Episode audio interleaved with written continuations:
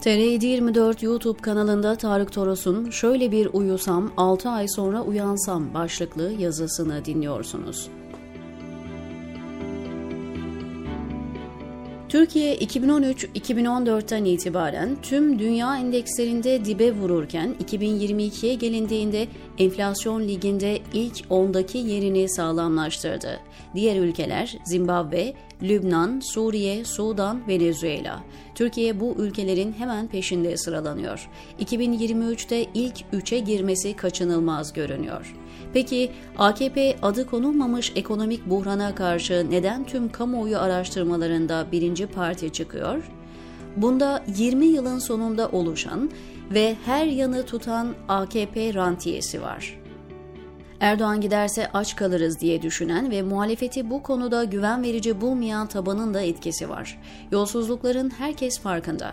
Fakat AKP tabanı bunu yatırımlardan kesilen mecburi paylar olarak içine sindirdi.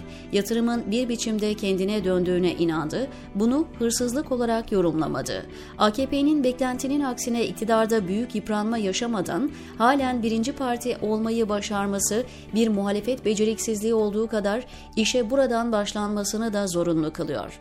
Anketlere bakıyorsunuz, CHP İyi Parti. Muhalefet ancak 2018 seçimindeki oy oranlarını koruyabiliyor. Gözle görülür bir artış yok. Aynı seçmen yine bu partilere oy verecek, ortak cumhurbaşkanı adayı içine sinmese de yapacak bunu. Orada sorun yok. Sorun AKP'den bıkan kararsız seçmen kadar yeni seçmenlerin de kazanılması. Kemal Kılıçdaroğlu'nun son başörtüsü çıkışı olumlu olumsuz epey eleştiri aldı. Bunu yeni çıkışlar izleyecek. Öyle görünüyor. Kılık kıyafet temelde yasal düzenleme konusu olmamalı. Yasak yoksa serbesttir zaten. 28 Şubat sürecinde yaşanan sorun, uygulama ve takiben kimi yargı kararlarının bunu desteklemesiyle baş gösterdi. CHP'nin inadı Kılıçdaroğlu'nun 2010'da partinin başına geçmesiyle kırıldı ve kriz kendiliğinden gündemden kalktı. CHP liderinin Erdoğan'ın geçmişi kaşımasının önüne geçmesi, elinden en önemli seçim kodlarından birini alması önemliydi. Keşke aynı kararlılığı icazet almaya gidiyor diye eleştirildiği ABD gezisi vesilesiyle de yapsaydı. Kılıçdaroğlu ABD'ye gidecek ama yönetimden kimseyle görüşmeyecek. CHP sözcüleri de bunun bir icazet turu olmadığını anlatmaya çalışacak.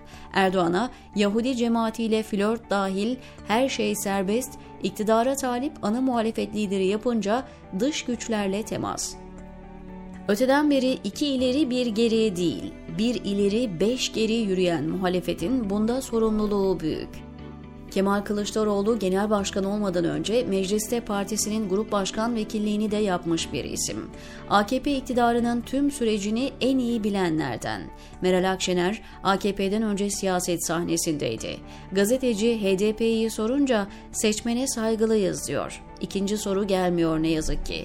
Peki seçtiklerine neden saygılı değilsiniz? Farkında mısınız 2018'den beri bu polemiklerle vakit öldürüyoruz. O günlerde seçime 5 yıl vardı. Zaman tükendi. Şunun şurasında seçime anca 8 ay var. Muhalefet seçimden önce büyük bir ekonomik çöküş yaşanmasını umarken Erdoğan bunu seçim ertesine bırakmak için elinden geleni ardına koymuyor. Bu uğurda hemen her hafta milyarlarca dolar fonlanıyor. Barutu seçime kadar tükenir mi bilmiyoruz. 21 Aralık 2021 büyük döviz krizinden bu yana şöyle böyle getirdi. Bunun bu biçimde devam etmeyeceğinin teminatı da yok. Siyaset ne planlarsa planlasın, piyasa uzmanları Türkiye'nin Kasım-Aralık'ta döviz türbülansına gireceğini öngörüyor. Değilse yılbaşına kadar durum süt liman. Ne yalan söyleyeyim. İnsanın nebati gibi şöyle bir uyusam, 6 ay sonra uyansam diyesi geliyor, diyor Tarık Toros, TR724'deki köşesinde.